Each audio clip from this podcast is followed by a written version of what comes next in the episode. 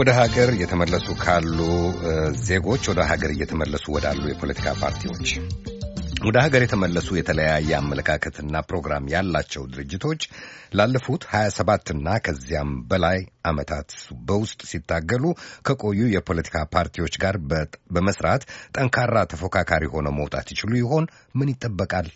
በአጠቃላይ አሁን በኢትዮጵያ ያለው ለውጥ ነው ሽግግር? ዶክተር ብሩክ ኃይሉ በኦሃዮ ስቴት ዩኒቨርሲቲ የፖለቲካ ሳይንስ ፕሮፌሰር ናቸው። በስክሪፕስ የጋዜጠኝነት ኮሌጅም መምህር ናቸው። ፕሮፌሰር ብሩክ እስከ 2016 ዓ ም በአውሮፓ አቆጣጠር የ global leadership ማዕከል ዋና ዳይሬክተርም ሆነው አገልግለዋል። ሰሎሞን ክፍሌ ለዲሞክራሲ በተግባር ጋብዟቸዋል። ዶክተር ብሩክ እንኳን ለአዲሱ ዓመት አደረሶ። እንኳን አብሮ አደረሰን። ሰሎሞን ካነሳ አይቀር ለአንተም ለባልደረቦችህ ለመላውም የኢትዮጵያ ሕዝብ የሰላም፣ የጤና፣ የተሳካ የተረጋጋ ዓመት ይሁንልን እላለሁ። በኢትዮጵያ እንደሚከታተሉት ጠቅላይ ሚኒስትር አብይ አህመድ መሪነቱን ከያዙ ወዲህ በርካታ አዳዲስ ክስተቶች ተፈጥረዋል። ጠቅላይ ሚኒስትሩ ባደረጉት ጥሪ መሠረትም በውጭ ሀገሮች ሆነው ትግል ሲያካሂዱ የቆዩ ብዛት ያላቸው መሳሪያ አንስተው ሲታገሉ የቆዩትን ጨምሮ ወደ አገር ቤት ተመልሰው ሰላማዊ ትግል ለማካሄድ ወስነዋል። በመደመር ቀላል ቁጥር አይደለም። ዶክተር ብሩክ የተመለሰው ድርጅትና ከዚህ በኋላ ምን ይጠበቃል ይላሉ? ዋናው ሁሉም ተሰባስበው ሀገራቸው መግባታቸው ነው። ይህንንም የዶክተር አብይ አስተዳደር አመቻችቶ በቃል ብቻ ሳይሆን ሲመረጡ በመጋቢት ላይ በተግባርም word words and deeds በተግባር በማድረጋቸው ሊደነቁ ይገባል። እውነቱን ለመናገር ያም ስለሆነ ነው ወደ እናት ሀገራቸው ሁሉም የተሰባሰቡት። አሁን እንግዲህ ገቡ። እሰየው የሚያሰኝ ነው፣ የሚያስደስት ነው። ትልቁ ስራ የሚጀምረው አሁን ነው። passionately ከውጭ ሀገርን ማገዝ የኑሮ ውድነቱ ሩጫው እንዳለ ሆኖ የሚደነቁ ናቸው።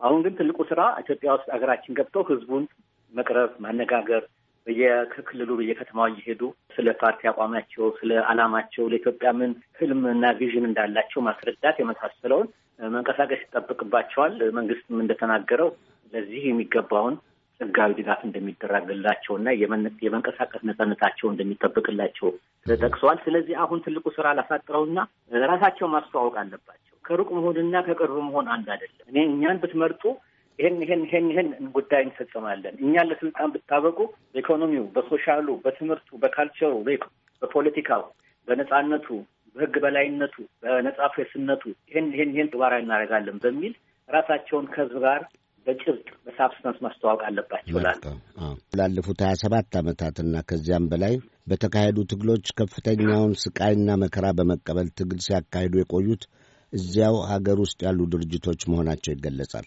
ከተመለሱት ጋር እየተነጋገሩ ጠንካራ ተፎካካሪ ኃይል ሆኖ ለመውጣት ያለው እድል ምን ያህል ነው? በጣም ቁልፍ ጥያቄ ነው። አሁን እንግዲህ እያንዳንዱ ፖለቲካ ፓርቲና ድርጅት ለራሱም አቋም መውሰድ አለበት። ማለት ተበታትኖ መንቀሳቀስ ወይም ተሰባስቦ አገር ውስጥ ያሉት እንዳልከው ብዙ አስተዋጽኦ አድርገዋል፣ ከፍለውበታል። በእስር ቤትም በውጭ ብዙ ነገሮች። ውጭ ያሉት ከርቀት ነው ድጋፍ ሲያደርጉ የነበሩት። አገር ቤት ያሉት እና ውጭ ያሉት እርስ በርስ መተዋወቅና በዓላማ ደረጃ፣ በአይዲዮሎጂ ደረጃ፣ በአቋም ደረጃ መሰባሰብና ሰልፋቸውን ማሳመር አለባቸው። በፖለቲካው ምን አቋም እንደሚወስዱ ለሀገራችን ምን vision እንዳላቸው ፓርቲም የፓርቲዎች ጥምረትን በመመስረት መሰባሰብ ነው ያላቸው አማራጭ። መንግስትም በአኳያው ይሄን እያደረገ ይመስለኛል። ወደፊት ማድረጉን ሂደት ይቀጥላል። ከአሁን በኋላ ኢትዮጵያ ውስጥ አንድ ፓርቲ ብቻ የማሸነፍ እድሉ እንደ ኢትዮጵያ አይነት የተሰባጠረ ህብረተሰብ እድሉ የጠበበ ስለሆነ ተጋግዘውና በ coalition ማለት በጥምረት ደረጃ ብቻ ስልጣን ላይ ሊወጡ ስለሚችሉ ይህን ሂደቱን ከአሁኑ ማንቀሳቀስ አለባቸው። በዚህ ላይ አትኩሮ መስራት አለባቸው። ተግተው መስራት አለባቸው ላለ ዶክተር ብሩክ ይህን ጥያቄ ያነሳሁት እንደሚረዱት ብዙዎቹ በጣም የተለያየ አመለካከትና ፕሮግራም ያላቸው ከመሆናቸው አንጻር ነው። እውነት ነው። ከሳ እንግዲህ ካደረግነው እንግዲህ በዘውግ የተደራጁ አሉ ማለት በአዲሱ ቋንቋ በኤትኒሲቲ ማለት ነው። እንደገና ደግሞ በፓን ኢትዮጵያኒስ ማለት አንድ ኢትዮጵያ አንድነትን የሚያንጸባርቅ ህብረትን፣ ውህደትን የሚያንጸባርቅ የሚንቀሳቀሱ አሉ። አሁን ኢትዮጵያ በእነዚህ ሁለት pillar ኦች ዋልታዎች መካከል ነው የምትገኘው እና ዘመድ ከዘመዱ እንደሚባለው በ ideology እና በአቋማቸው ወይ በዘውግ ወይ ደግሞ በኢትዮጵያ በ pan Ethiopianism የመሰባሰቡ ሂደት ነው የሚታይ። በዛ ዙሪያ እንደ ዋልታ እንደ ማገር ሁሉም እየተሰባሰበ ጠንከርና ተለቅ ያለ ፓርቲዎች coalition of parties የፓርቲ ቅንብር ጥምረት ማቋቋሙ ይሄ ነው የማይባል አማራጭ ነው እላለሁ ማሸነፍ ከፈለጉ በክልልም ደረጃ ሆነ በብሔር በ national ደረጃ። ስለዚህ እዚህ ሂደት ላይ ማተኮር ያለባቸው ይመስለኛል። እንደ ፖለቲካ ሳይንስ መምህርና ተንታኝ አሁን ያለው ሽግግር ነው ወይስ ለውጥ? ለውጥ እንደሚያውቁት በተጨባጭ የሚታይ መሆን አለበት የሚሉ አሉ። ሽግግር ከሆነ ደግሞ ሂደት ነው። እንዲያውም ጠቅላይ ሚኒስትሩ እንዲህ ይሆናል እንዲህ ይደረጋል ይበሉ እንጂ ከፖለቲካው አንጻር ገና ብዙ ያልተመለሱ ጥያቄዎች አሉ ነው የሚሉት። ምህረት ብቻ ሳይሆን ተጠያቂነትን መኖር እንዳለበት በማስገንዘብ ልክ ነው። የኢትዮጵያ ሽግግር እንግዲህ የ transition እንደማለት ነው የምንወስደው። ለውጥ ደግሞ እንደ change ነው። ለውጥ ደግሞ change ወይ fundamental አለዛ evolutionary ይሆናል። በ evolution ጊዜ በወሰደ ሁኔታ አሁን ያለንበት ሁኔታ እኔ transition ነው ምለው። ለምን ብትለኝ ዶክተር አብይ ራሳቸው በኢትዮጵያ ያለው objective reality የሀገሪቷ ሁኔታ ገፍቶ ያመጣቸው መሪ ናቸው ነው ምለው።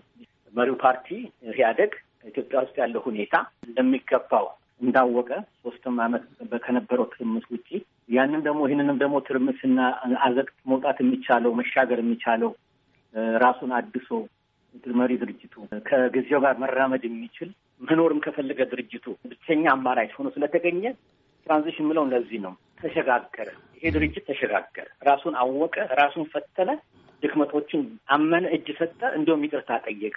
በዛ መልክ ዶክተር አብይ ስልጣን ላይ መጥተው አሁን እንግዲህ ይሄ transition ኡ እስከሚቀጥለው ሁለት ዓመት እስከ November ሁለት ሺህ አስራ ዘጠኝ ድረስ የሚዘልቅ ይመስላል። ከዛ በኋላ ነው ለውጥ የሚመጣው። ያኔ ነው ለውጥ የሚመጣው። በምንድን ነው?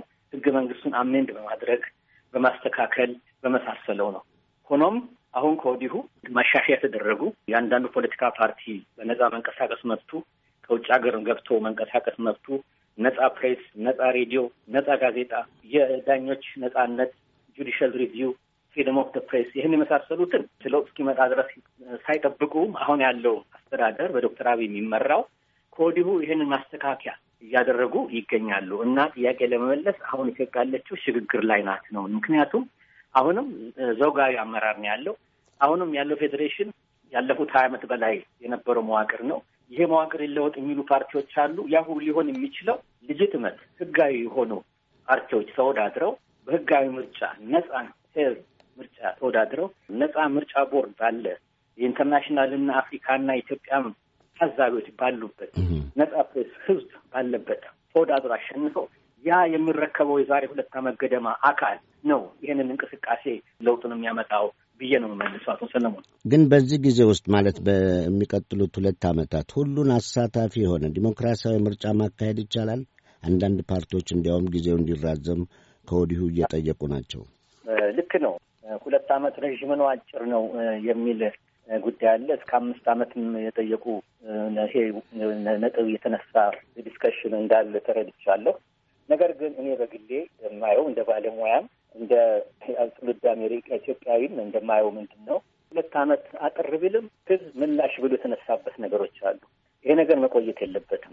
ሲሮጥ የታጠቁ ሲሮጥ ይፈታል መሆኑን እንዳለ አገናዝበን፣ ሆኖም ግን ዋና ዋና ጉዳዮቹ በዚህ አይነት ፍጥነትና አካሄድ በደንብ በተጋና ኃላፊነት በተሞላበት አካሄድ በህዝብ የተደገፈ በፖለቲካ ፓርቲዎች፣ በተቃዋሚ፣ በተፎካካሪ በ EPRDF ፓርቲዎች commitment መንቀሳቀስ ከተቻለ ሁለት ዓመት በቂ ጊዜ ነው ነው የምለው።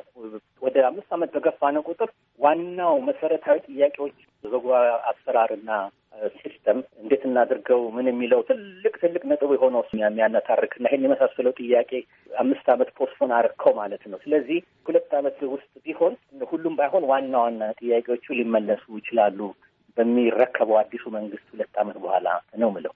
ዶክተር ብሩክ ኃይሉ ለዛሬው ለትብብርዎ አመስግኜ በዚሁ ላብቃ። እሺ፣ እኔም አመሰግናለሁ በድጋሚ የሰላም የጤና ተሳካ አዲስ ዓመት ለአድማጮች ለመላ ኢትዮጵያ ሕዝብ የምንወዳት ሀገራችን ሆንላለሁ። ለተሰጠኝ እድልም አመሰግናለሁ። ሰሎሞን አመሰግናለሁ።